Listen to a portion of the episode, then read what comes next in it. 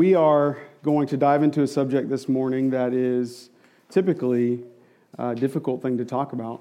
I say typically, that's probably too light of a word. It's almost always a difficult thing to talk about.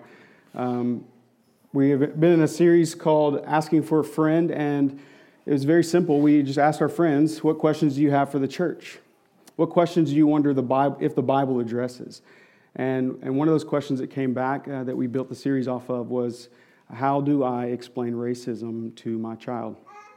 Now, we've talked about racism a few times throughout the history of our church. We've preached sermons on racial reconciliation specifically. I've done that myself twice. Jared's done that twice. We had one other standalone sermon uh, after the shootings in Dallas, followed, following uh, some shootings across the country that seemed to be week after week. And, and we've dove into this difficult subject before, but today for some reason it feels different to me. Uh, it's not a lot different, but it feels different because we're not just talking about racial reconciliation, which in some, in some ways seems easy to address from Scripture. We're talking specifically about racism, uh, this evil that, that is really everywhere in our country and in the world. And so I want to um, pray again, even though we just prayed, uh, because I know I need it and I want to ask the Lord to prepare us all. Uh, so let's pray. Father, I'm, I'm so grateful uh, that you have got us here in this place, that, that you have designed it that your church could gather and given us the freedoms in this country to do so. And, and I pray that we would gather more than just on a Sunday morning, but I'm, I'm thankful for this time to teach from your word what it is you'd have, you have for us to know, uh, but more than that, uh, a truth that can, can be active and living in our life that can change us and, and that we could be used by you, present as the body of Christ, to see this world come to know you and, and have their lives changed and be a part of this restorative work of all things that you didn't just die so we could go to heaven, but you were restoring everything.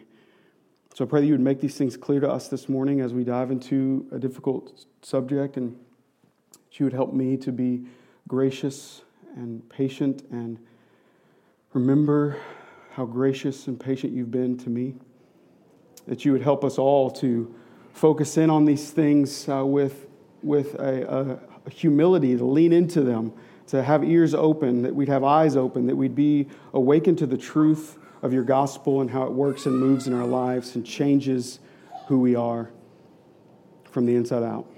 All these things for your glory, that, that Christ would be exalted, the gospel would be the center of it all, and that we'd leave here worshiping Jesus more. And in Jesus' name I pray. Amen. All right, so humility, unity, justice, love, some of these, these core things to our faith, foundational things to our faith. Love, that not just love in, in an ethereal sense, but loving God in action, loving God with our hearts, mind, and soul and, and might, loving people, not just any people, but our neighbors, and, and that means anyone you come across, and loving people, not just that we like, but even our enemies. These are all things in Scripture that we don't really disagree with. They're concepts and attributes that directly combat racism, clear in Scripture. I think everyone would agree those things are clear in Scripture. So then what's the problem? Like, why is there still racism, right? And I think the answer is easy. easy. We, we don't believe the gospel. Like, how to then change it isn't so easy, but that's the answer. We're not centering our lives around the gospel that would change that. So we're going to look at that this morning. Again, the question on the screen, how do you how do I explain racism to my child? Just briefly, I want to cover the to my child part. Parenting is hard. I pause so you could say amen. Parenting is hard. Amen.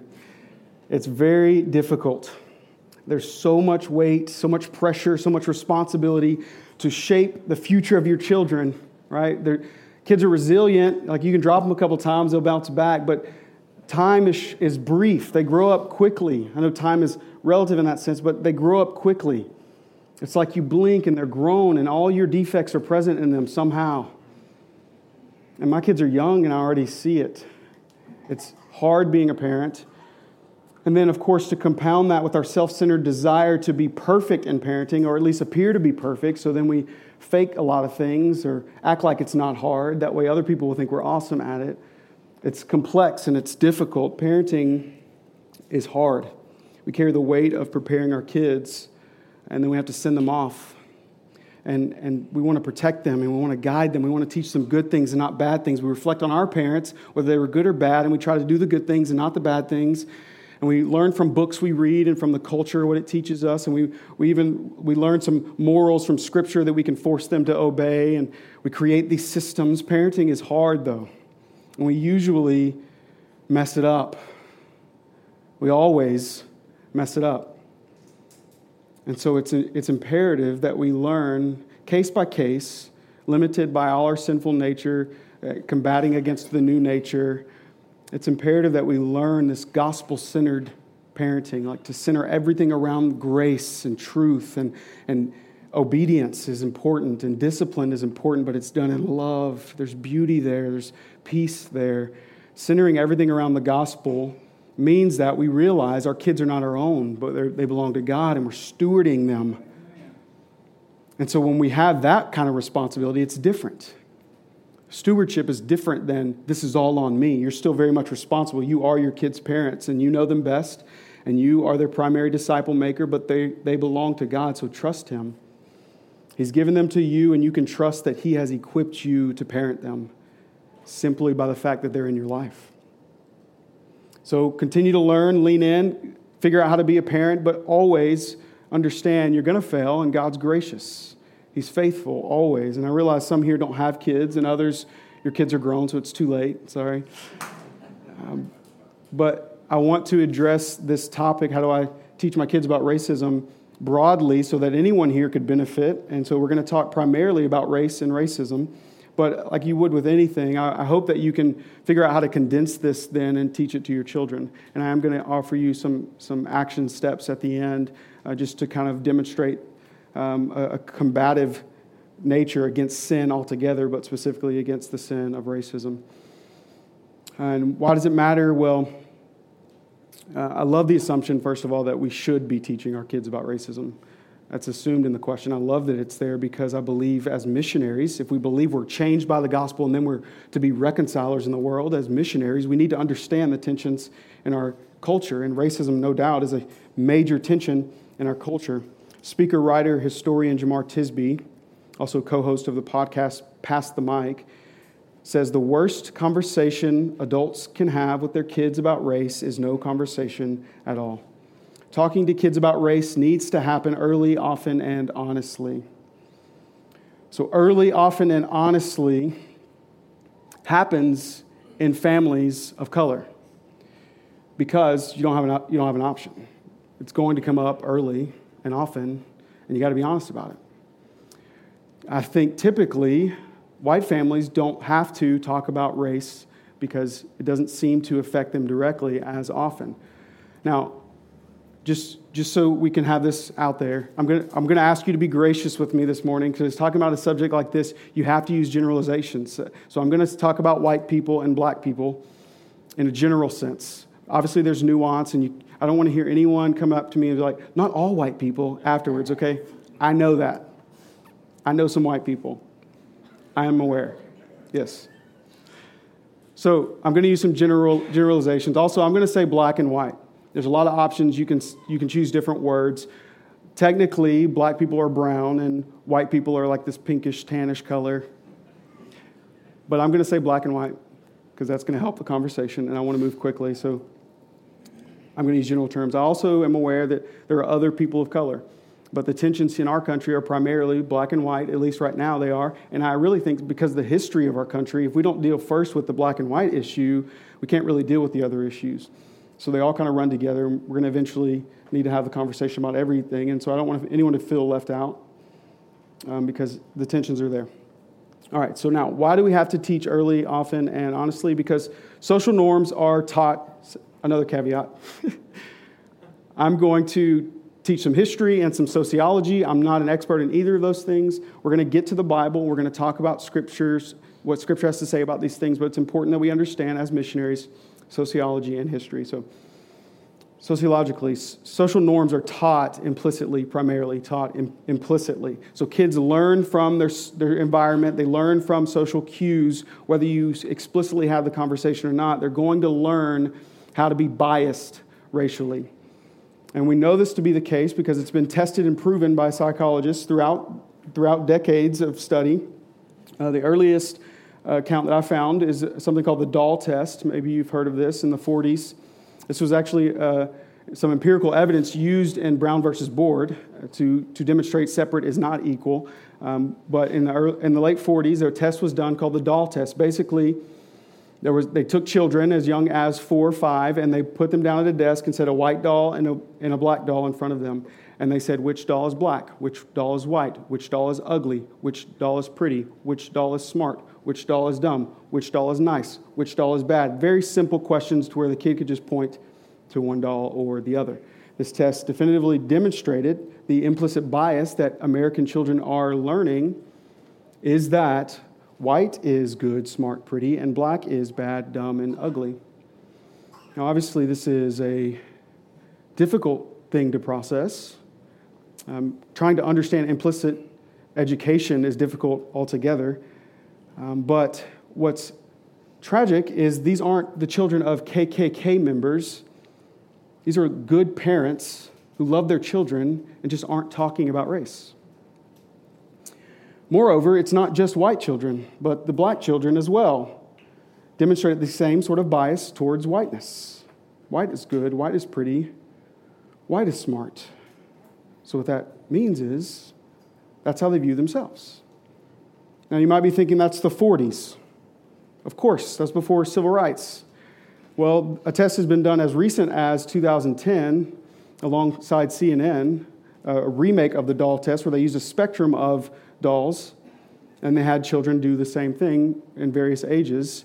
And the test among white children was almost exactly the same results as the 40s test, and black children showed some improvement, but still mostly biased towards whiteness. Now, there are other tests I'll just give you. You can Google search doll test, but you can also search implicit bias or subconscious racial bias. You can search the name Jane Elliott, who's done a lot of work in this, this field. She's not an expert either. She's a school teacher, and she noticed these things in children. Um, and she conducts a test called the blue eye, brown eye test that is, has been effective in helping people see some implicit biases. So I tell you that because I want you to see clearly this is the air we breathe. This is American culture. This is what our society communicates. Intentionally or unintentionally, right now, is irrelevant. The point is, this is how we're learning, this is how we're being shaped, and if we don't intentionally, proactively work against it, this is what we're communicating to our children. America was founded with some deistic principles. I don't believe they were Christian, but some deistic principles and, and that included this myth of white supremacy. It's not just a term being thrown out there, but explicitly documented in the founding fathers' writings is this idea that European descent was naturally God given superiority, had natural God given superiority. And so, as a result, all non European de- descendants could be, you know, erased so we could take their land or or purchased from their, their own people so that we could build a new land. It was a way of dealing with this cognitive dissonance that I know human, humans are, are sacred. I know humanity has dignity because God created them. So I'll just dehumanize certain people in order to not feel bad about it. That's kind of a simplistic way of seeing it, but that's kind of what happened. And racism then was institutionalized in our country early on, even before the founding of our country and, and chattel slavery. It has shapeshifted into Jim Crow following the Civil War and some laws that were changed. Jim Crow era came about where people were segregated. Uh, and, and it was explicitly clear. You could still see the institution of racism. It was very explicit. Uh, and then civil rights movement. And about 50 years ago, the laws were changed and rewritten and, and revised and amend, amended in different ways. And racism disappeared.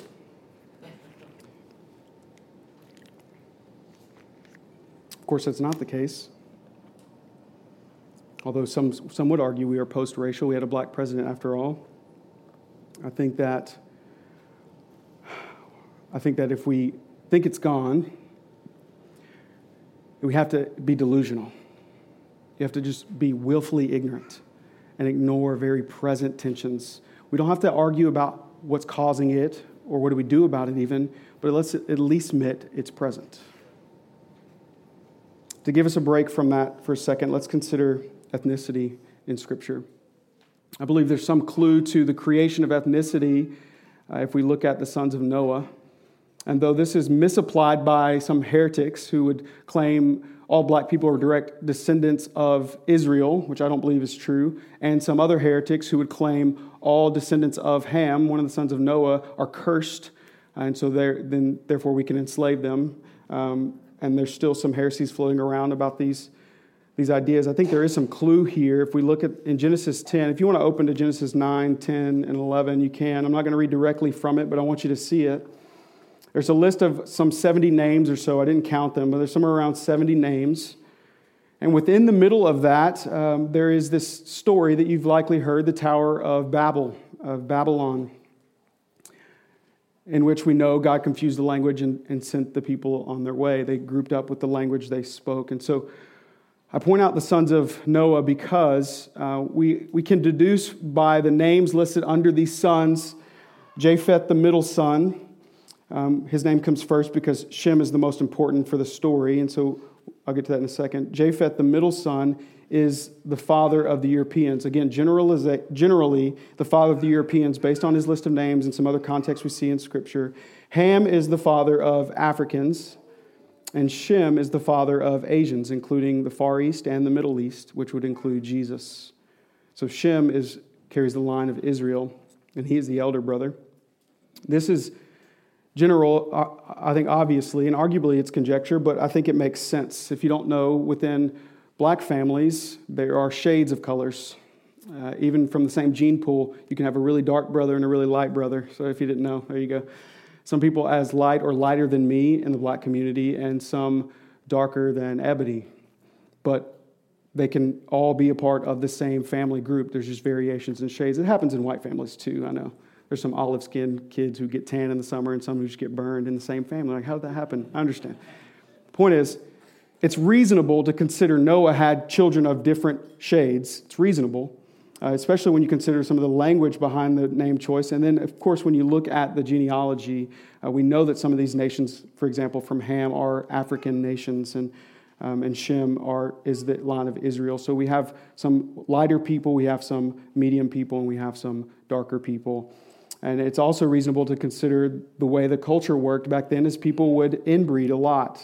God later addresses it, but there's a lot of maintaining the family line going on. So these families would would have children with their brothers and sisters and cousins. And as the, as the world was populated, we had different shades of people, and Babylon happened.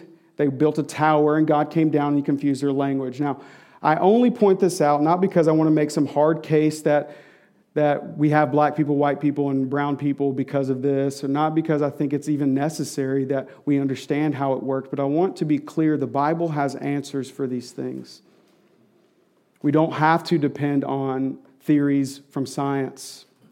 In fact, I believe science helps demonstrate what the Bible's known all along. Interestingly, scientists recently, relatively recently, were shocked to discover that through mitochondrial DNA studies, we share some common ancestors, most likely in the Middle East. To which anyone who believes the Bible would say that's not a surprise at all. We can even tell you their names. Next week, we're going to talk a little more about science and faith. I'm excited about that.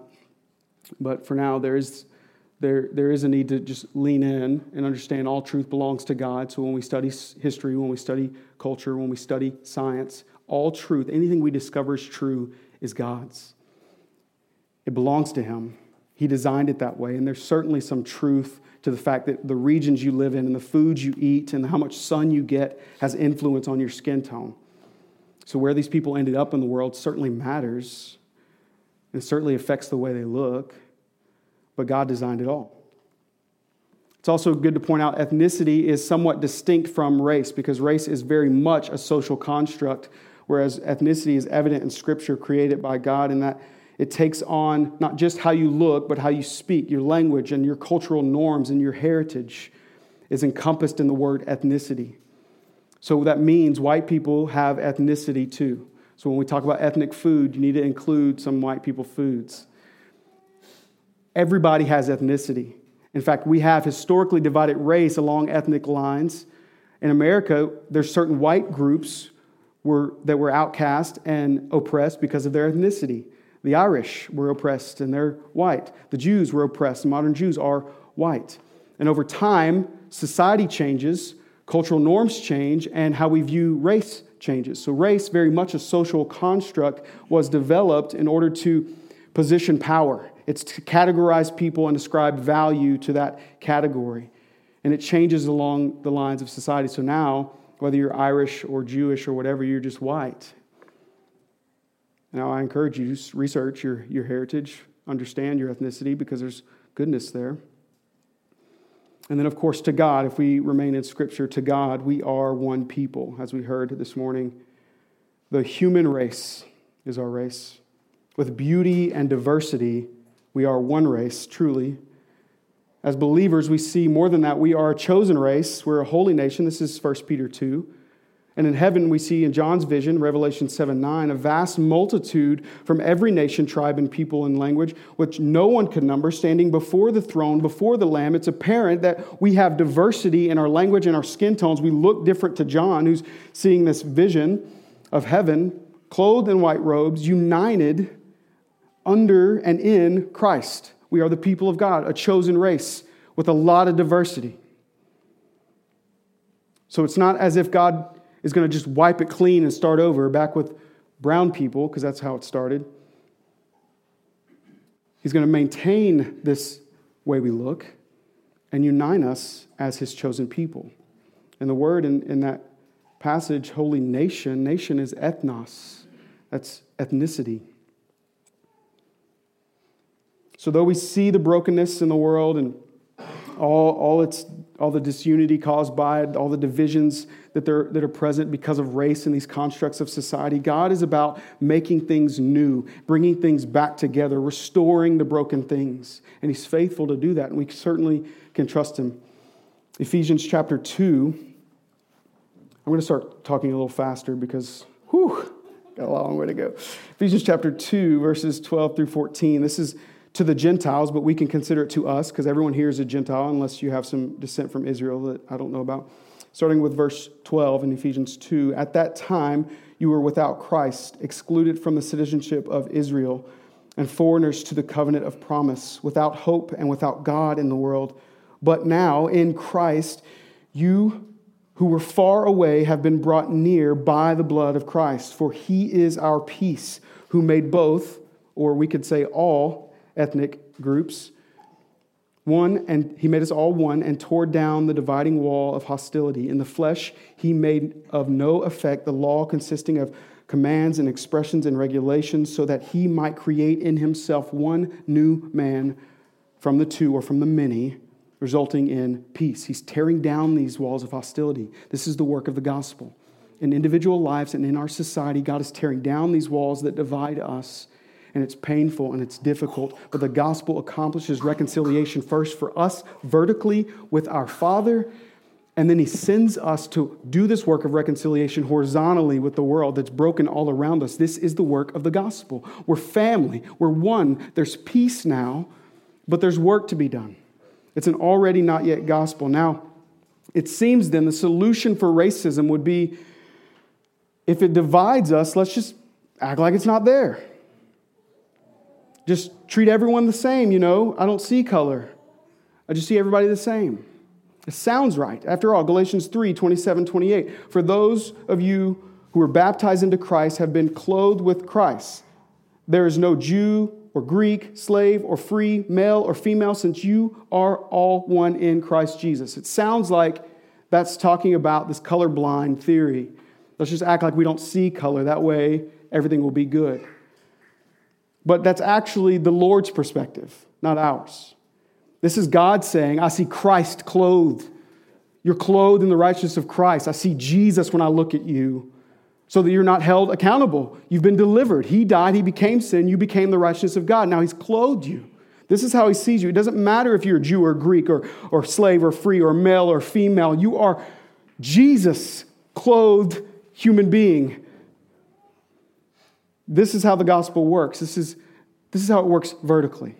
Horizontally, certainly, you can tell if someone's a male or female when you look at them. Amen. And certainly, you can see their color.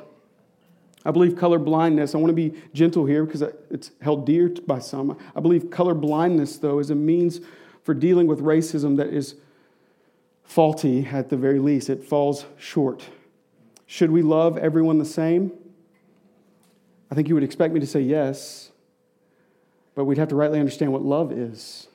So I think kind of. I think certainly it's accurate to say we should value everyone the same. Everyone has the same dignity. Everyone should have the same rights. But should we treat everybody the same?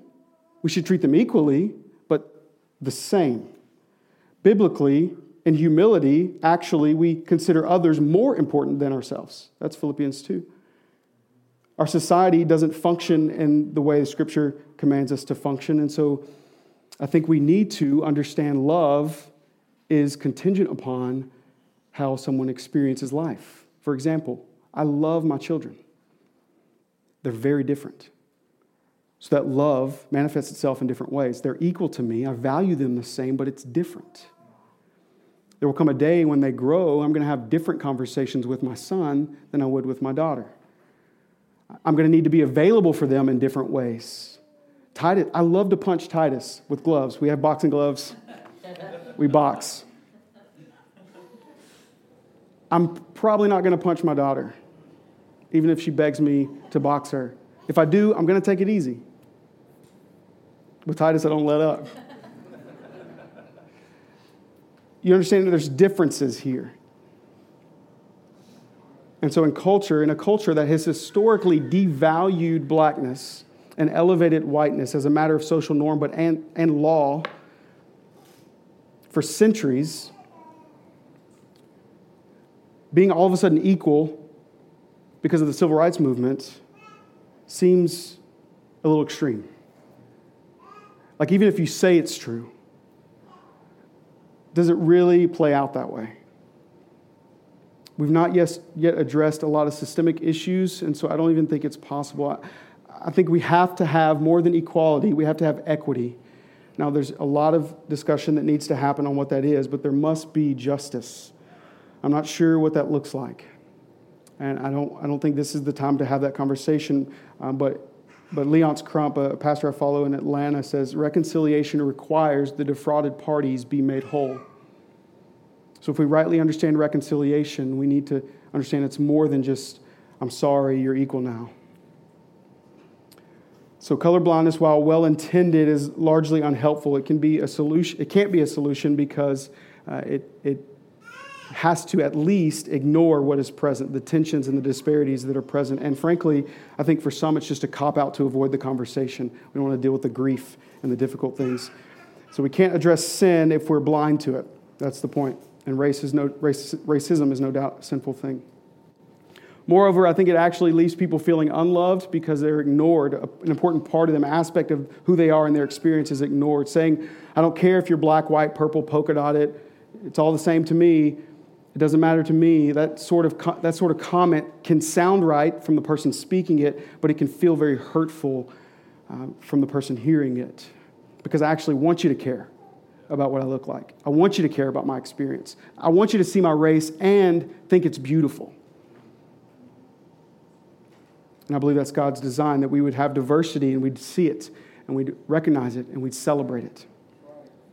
Jesus has put racism to death once and for all. It was accomplished on the cross, yet he is continuing to put it to death one day at a time. And that's how we take it one day at a time. We see the glorious unity with diversity that God brings us together. We see it in John's vision. We aim for it. And until then, we are about the restorative work of the gospel. That's the people of God in every way seeking to restore the kingdom. We want to bring eternity into the present. That's the work of the church. So, that said, our battle is not against flesh and blood. It's not a revolt against the government. I don't think that can be the answer. Ephesians 6 makes that clear in verse 12. Our struggle is not against flesh and blood, but against the rulers, against the authorities, against the cosmic powers of darkness, against evil spiritual forces in the heavens. We battle an enemy that does not look like us. People are not your enemy. They're your long lost brothers and sisters. They are afflicted by sin in every way you are afflicted by sin. We are fighting against something far greater than us, but not greater than our Lord. So we must depend on Him. We go to Him again and again to, to nourish us when we feel victimized and to free us when we feel like the, victim, the victimizer. We go to Him again and again to have everything we need to address the problems in this world because it's all in His hands. He's got it all. He's got everything we need, and He always has had it. And He's about giving His children everything they ask for to fight these battles. Our enemy knows this. He knows that race divides us, and He's skilled at using it against us. That's why it pains me to see the church divided. Now, we need to speak specifically to racism because that was the question what is racism? And I think in order to explain racism to your children, you need to understand what racism is yourself. It seems much of the tension that exists in conversations I try to have with people is we're not talking about the same thing. And so, what is racism? I'm going to define it like this, and then we'll break it down in some other ways. It's the belief that all members of each race possess attributes or abilities specific to that race, especially so as to distinguish it from as inferior or superior to other races. That's racism. It was created as a means of assigning value in a caste system. It's a sinful, this is a, a, more biblical definition, a sinful proclivity, which is different than a propensity. That's like an inclination. A proclivity is like, this is ingrained, like this is a strong desire. It's a sinful proclivity, deeming another individual or group of image bearers as inferior on the basis of race. So it's a class system based on skin color, but not just skin color, also hair, hair texture, and facial features. This was actually written out and designed by some pseudoscientists to determine the different classes of races. And it manifests itself individually and, and systemically. But according to the Bible, Genesis chapter 1, verse 27. So God created man in his own image. He created him in the image of God. He created them, male and female. So all men were created in the image of God. All men and women are image bearers of God. Malachi 2:10. Don't all of us have one father? Didn't one God create us? Why then do we act treacherously against one another, profaning the covenants of our fathers? Aren't we all brothers and sisters? Acts chapter 17, we read it at the top of the, the worship service. We, we see clearly this is, this is Paul preaching to the Greeks. He's preaching to a people who worship a different God. He's noticing the differences. And Luke records this sermon. He says in verse 24 God, who made the world and everything in it, he is Lord of heaven and earth, does not live in shrines made by hands or paintings by Leonardo da Vinci neither is he served by human hands, as though he needed anything, since he himself gives everyone life and breath in all things. Everyone has life and breath from God. From one man, he has made every nationality, every ethnos, every ethnicity to live over the whole earth as determined in their appointed times and boundaries where they would live. He did this so that they might seek God and perhaps they might reach out and find him, though he is not far from each one of us. For in him we live and move and have our being, as even some of your own poets have said, for we are also his offspring. Our God is sovereign. He's in control of everything. He knew we'd have this situation. He knew the tensions would exist. He even designed it so it would function that way. Why? So that we would seek him so that we would come to know Him. So the struggle's real, the tensions are real, and we are at work combating them, but all of it points us back to God who designed it this way. And this makes racism explicitly anti biblical, anti Christian, and just really dumb.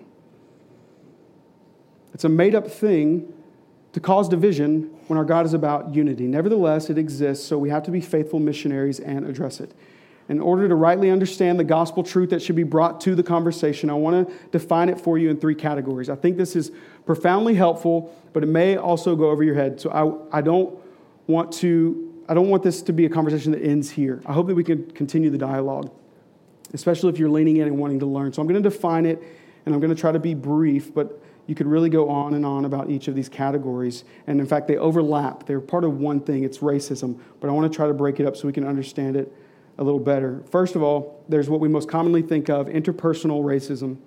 And I defined it like this prejudice on a personal level. So it's, it's individualistic. Predetermined attitudes, that's prejudice. Predetermined attitudes about a group or an individual member of that group on a personal level. So it's leveled. So it's discrimination, which is treating individuals unequally because of the group they belong to, discrimination and or antagonism, which is being actively hostile towards someone of another group because you view your own race as superior. So it's prejudice on a personal level, which includes discrimination and antagonism. It's often associated with hatred, but I think it could easily be in conjunction with fear or discomfort or general suspicion. It doesn't have to be that you hate other races, but you're in general suspicious and you think that you're better.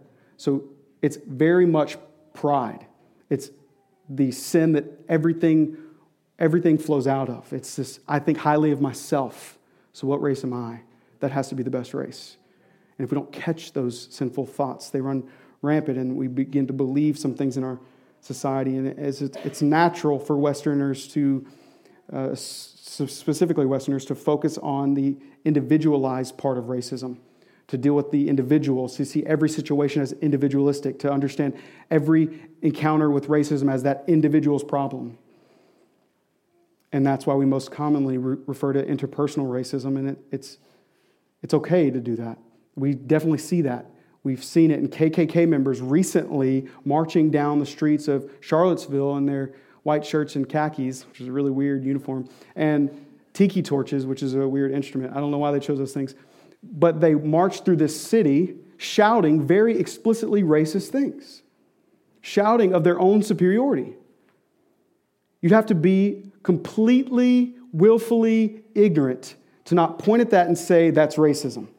Without hesitation, though some, somehow some people hesitate to say that's racist. They can't even say that seems racist. It's, it's explicit racism. They hate other races, they see themselves as superior. It's very clear. But it's not just that kind of thing. Sometimes it's stuff that's not so easily condemned. Sometimes it's things that you can just look over because that's their heritage, that's their history, that's how they were raised. And you don't address it because, you know, they're going to die soon or whatever you tell yourself. Sometimes it's even, even more vague and ambiguous, and it's more like a concerned parent who doesn't want their white daughter dating someone of another race because of how other people might look at it and it's going to complicate their lives. And by other race, they mean specifically black. Sometimes it's very vague and coded. Sometimes it's so ambiguous and maybe purely psychological that tensions seem to exist where maybe they shouldn't when people get pulled over or walk through a convenience store or feel someone staring at them. Sometimes you want to say, This feels racist, but you know if you say it, they're going to say, Why are you playing the race card? So you don't. And that's just compiled on a million other things that may or may not be racist, that cause so much conflict and difficulty in processing life and just walking down the street in this nation. It's present, we don't always see it. Secondly, and I think more importantly, as we consider what it looks like for the church to address racism, is societal racism. The word racism, as an ism, is by definition philosophical and systemic. So that means social and political institutions can be dubbed with this term. They serve to primarily benefit those who hold power, which is, in our country, the majority race white people. So in society, it makes sense that you would benefit the majority. It makes sense. I'm not saying it's hateful. Remember, it doesn't have to be hateful, but it makes sense that you would benefit the majority, which in our country is the majority race is white. So that it's maintained both intentionally and unconsciously. So there's this implicit nature about it, but no doubt there is explicit intentionality in maintaining the power. Just because they want to maintain status quo, which means keep the power where it is. Naturally, this negatively affects those who are in minority races. So I really, I know there's tension around this idea, but I really want there to be just a common sense way of seeing it.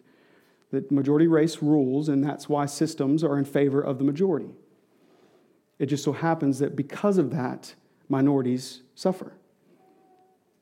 Systemic racism is, is often accused of just being subjective or ambiguous, but I think there's statistical and empirical evidence to demonstrate it. If you just look at the disparities in race regarding, for example, wealth, income, criminal justice, employment, housing, healthcare, political power, uh, corporational power, and education, among other things. If you just look at how many minorities are in leadership in these places, or how many minorities are in prison, or how many minority women die in child labor, or go on, it goes on and on. If you just look at statistically the imbalance, the disparities, I don't know how you deny that the system is in favor of one race over another. Now, again, we need to try to hold back the emotions and just observe it. It's not about white people hating black people. It's about a broken system. It's about many broken systems because we have a history of institutionalizing racism. No one can deny we've done that. Clearly, it was done in slavery. Clearly, it was done in Jim Crow. So now that it's gone because of this civil rights movement, which I'm grateful for, that changed laws, we've not seen hearts change. We've not seen systems change altogether. Certainly, things are slowly improving, though it seems like we've taken steps backwards recently. What's clear is there's a, a lack of reparations and there's a lack of attention because we want to argue about whether or not it exists. And as I mentioned, there's also psychological effects. So, question before the third one can black people be racist? Y'all are like, answer, please. Uh, kind of. I think yes and no. So, certainly, black people can be racially biased. They can think highly of themselves and down on others. Certainly, they can make white people feel uncomfortable because they think it's funny. Certainly. But when we consider systemic issues, minorities can't have power. The minority doesn't have the power, they don't build the structures. So, systemically, it would seem black people can't be racist.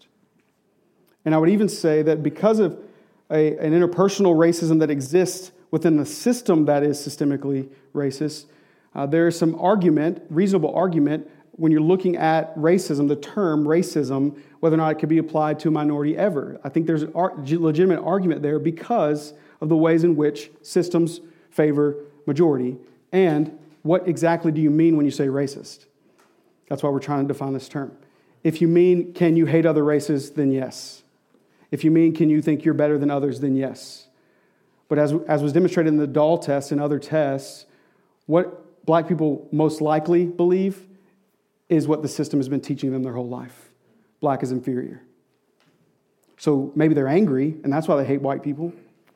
Maybe they're feeling stuck, and that's why it lashes out the way it does.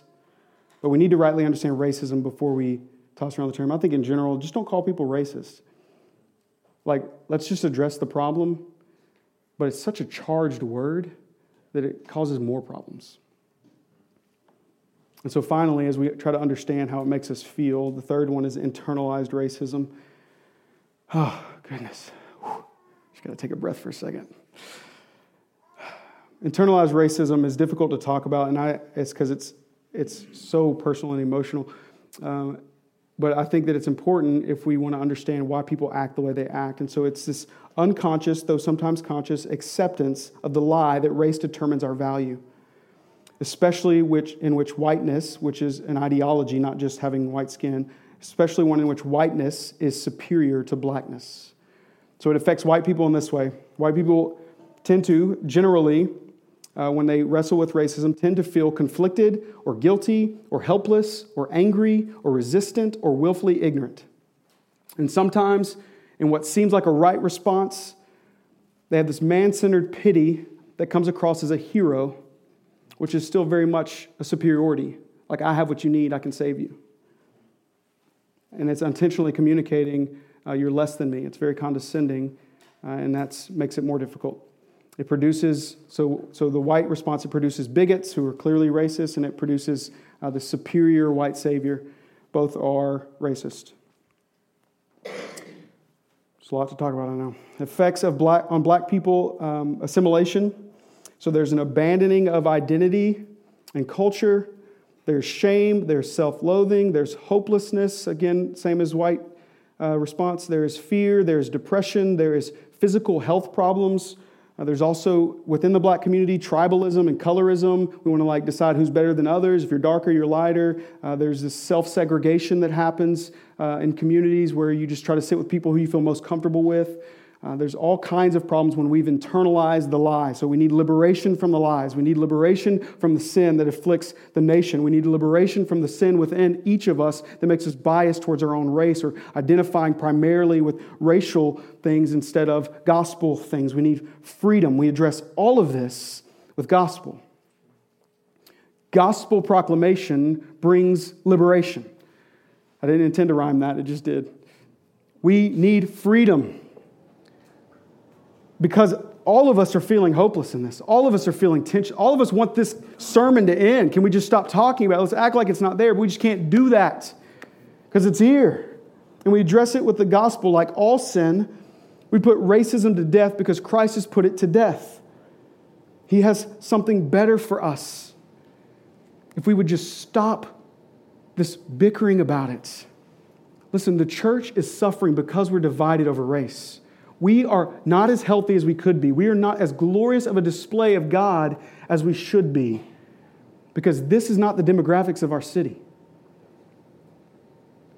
And if it's not racism, again, not this I hate black people racism or I hate white people racism, but if it's not implicit racism, that we just normally function in ways that we're drawn to certain people, we live near certain people, again, because of structural racism, we work with certain people who look more diverse than our church. We go to school with certain people. If you're in private school, again, systems of racism have put those in place. I, we, can, we can make it about criticism. We can make it about blaming. We can try to find the answers, but the gospel is what we need. Everyone individually believing what is true and then seeing it doesn't stop there. Holistic gospel proclamation isn't just doctrine or epistemology, it's not just theories. Holistic gospel is action if you believe this to be true, you would move to action to do something about it. That's how the gospel works. Jesus never, anywhere in Scripture, never calls people to follow him philosophically or follow him in word or follow him in spirit.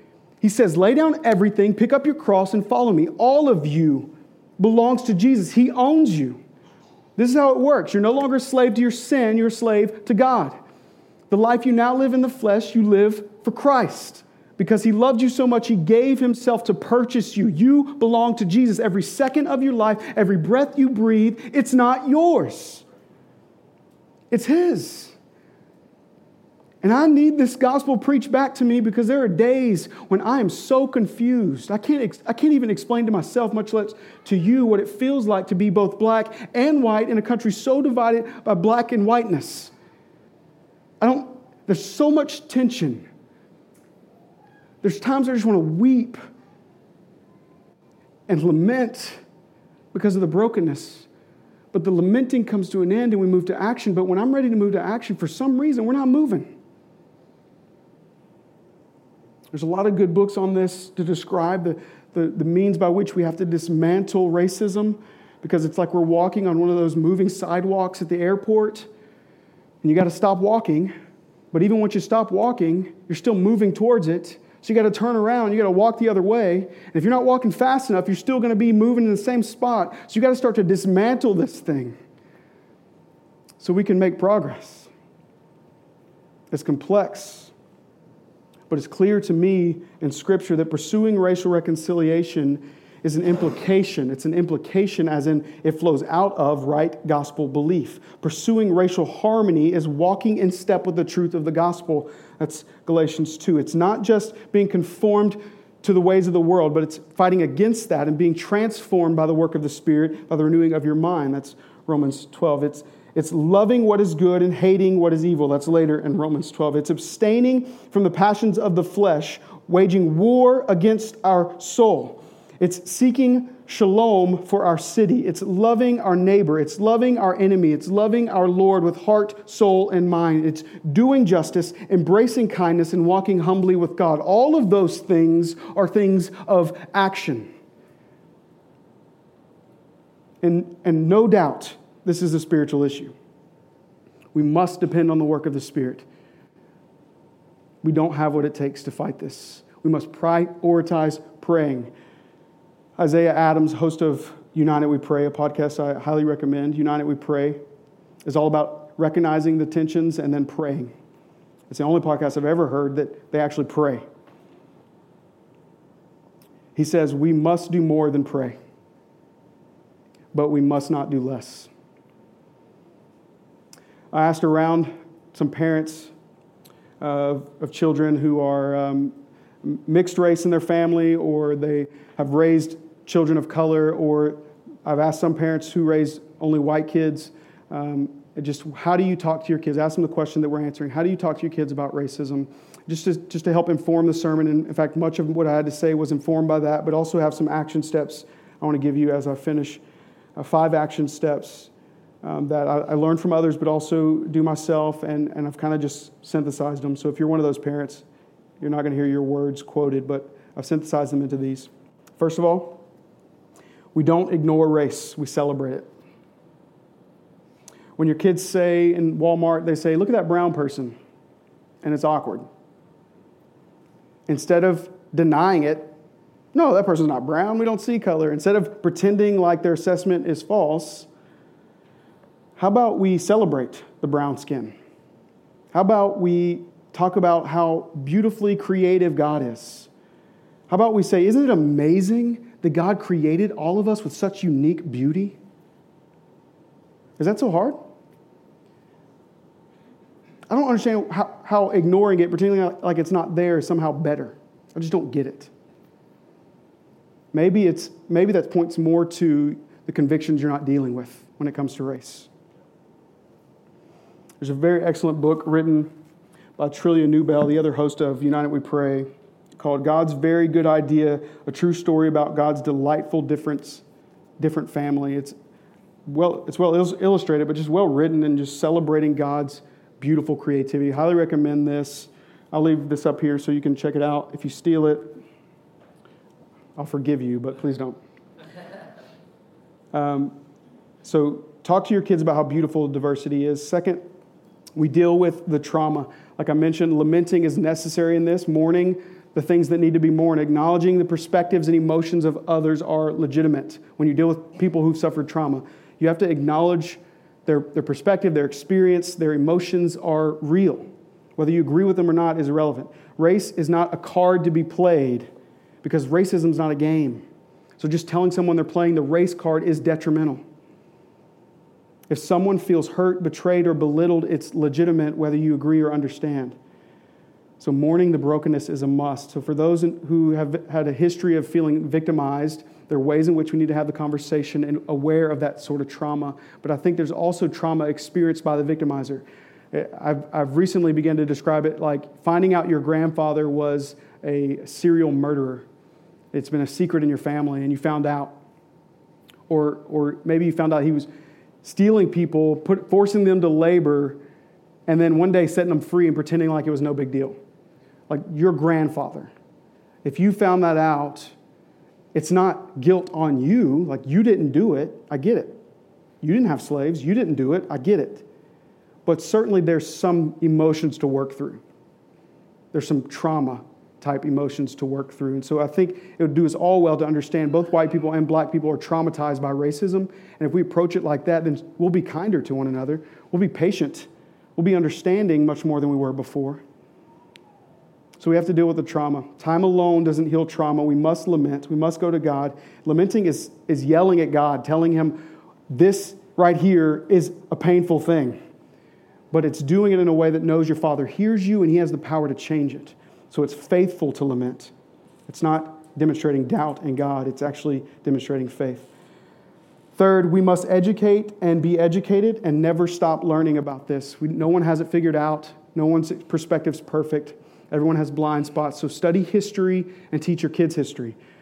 tour museums, read books, join social networks, and, and on Facebook, there's lots of private groups that talk about these things. Watch movies and documentaries and then break it down and talk about it. Utilize experiences that you have, like that, that woman's skin is brown type of conversations. Utilize those to leverage moments that are, you can teach. Don't just ignore it and pretend like it's not there because they're going to learn implicitly. Take advantage of those moments in light of gospel hope. And a book that does that really well is published by a group called Patrol. They did a Kickstarter that we supported, so we got this for supporting that. I almost said free, but we supported the Kickstarter, so it's not free. Uh, the book's called The Gospel in Color, written by Curtis Woods and Jarvis Williams. They're both uh, African American men who are uh, employed and beautifully uh, articulate and incredibly intelligent and all the things you would be surprised to come out of a black man, because that's how we often see things. It's racist. This is a good example to throw in there. Sorry. It was not written down, it just slipped out. Okay. Curtis and Jarvis are both professors at Southern Seminary. Solid doctrine at that seminary. Well rounded, gospel centered people wrote a book specifically on this question, and I read it. Um, I skimmed over it really this week. They have two one for parents and one for kids. Uh, the kids one, they recommend if your kid is 10 and older, they can read it on their own. You can just talk about it. Um, younger than that, they recommend you talk about it. I would say read the parent version, be ready to have those conversations. This is beautifully illustrated and amazingly gospel centered. So, I highly recommend this The Gospel in Color, a, a Theology of Racial Reconciliation for Families. Um, and there are other books as well. Uh, but you have to continue to seek to be educated. And, and for adults, I recommend whiteness books. There's a lot of books written on whiteness. Um, Jared read one, White Awake. There's a pun there. White Awake. Uh, and then there's another one called White Fragility, which is written by a non Christian, but she has a lot of experience in, in culture and in businesses helping have race, racial reconciliation. Very insightful. And there's others. Um, if you want to come to me and ask me, I can tell you more. Um, it's not going to be helpful for you to, to study racism unless you first understand whiteness, uh, if you're a white person. Uh, and even a person of color. Understanding whiteness helps with this as an ideology, again, this is not just about you having white skin. Um, so I want to tell you this I don't know what you should do, those are steps, but being defensive or responding out of guilt or being self righteous in your wokeness or leaving white people behind because you can't tolerate them, that's not going to be helpful. So don't do those things. There's going to be sacrifice involved here. It's going to be uncomfortable, obviously. Fourth, I'm almost there, guys. Fourth, we diversify our social lives. So I say do this with hungry intentionality. You got to really want it.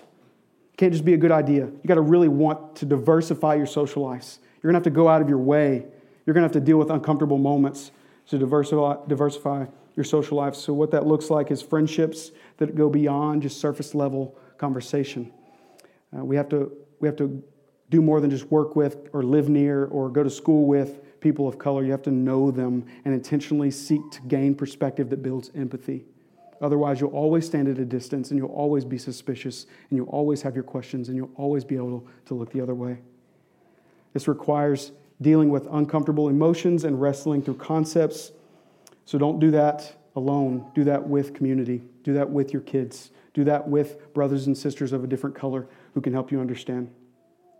I'm going to give you this last point as the band comes back up. Uh, the fifth one is we hold on to hope. It's hard to have an action step that hold on to hope. Like, what does that look like? It's not a physical thing you can hold on to, but we have reason to hope because of Christ. This is fixing your eyes on Jesus. This is seeing the ways of this world fall away as you fix your eyes on Jesus and see the kingdom shine a light into the darkness. This is remaining faithful to what's true, no matter the sacrifices you make along the way. This is the ultimate mission of the church. Your pain, the pain you feel, the pride you feel, the guilt you feel, the shame you feel are all signals not to run or deny or avoid. They're signals, they're gifts from God. Your pride is a gift from God to remind you you need God.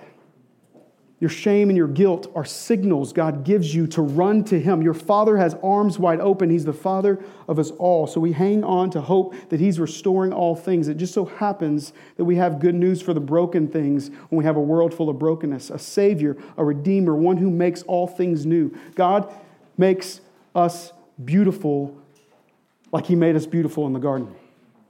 Sin has broken it, the gospel restores it. It's already not yet. We have reason for hope. And like with any suffering, God is able, He's good, so we know He will. We just don't know when. But even if He doesn't, we praise Him. Even if the suffering continues, we praise Him because He's our King and there's hope, and it might just be beyond this world. Let's pray. Father, I'm so grateful for your gospel. I thank you so much for truth. I thank you for, oh God, getting us through this is a heavy thing, and I pray that it wouldn't end here. That as I know there are questions and confusion, maybe, I pray that uh, you would help us to bring clarity, that we would shine light into dark things, that we would feel conviction for, for sin and repent and trust you to forgive us, that we would see the brokenness around us and see uh, how you have called us and equipped us to address it, that we'd be faithful as your people in this world, to see you glorified, to see you worship, to see it be all about Jesus. In Jesus' name, amen.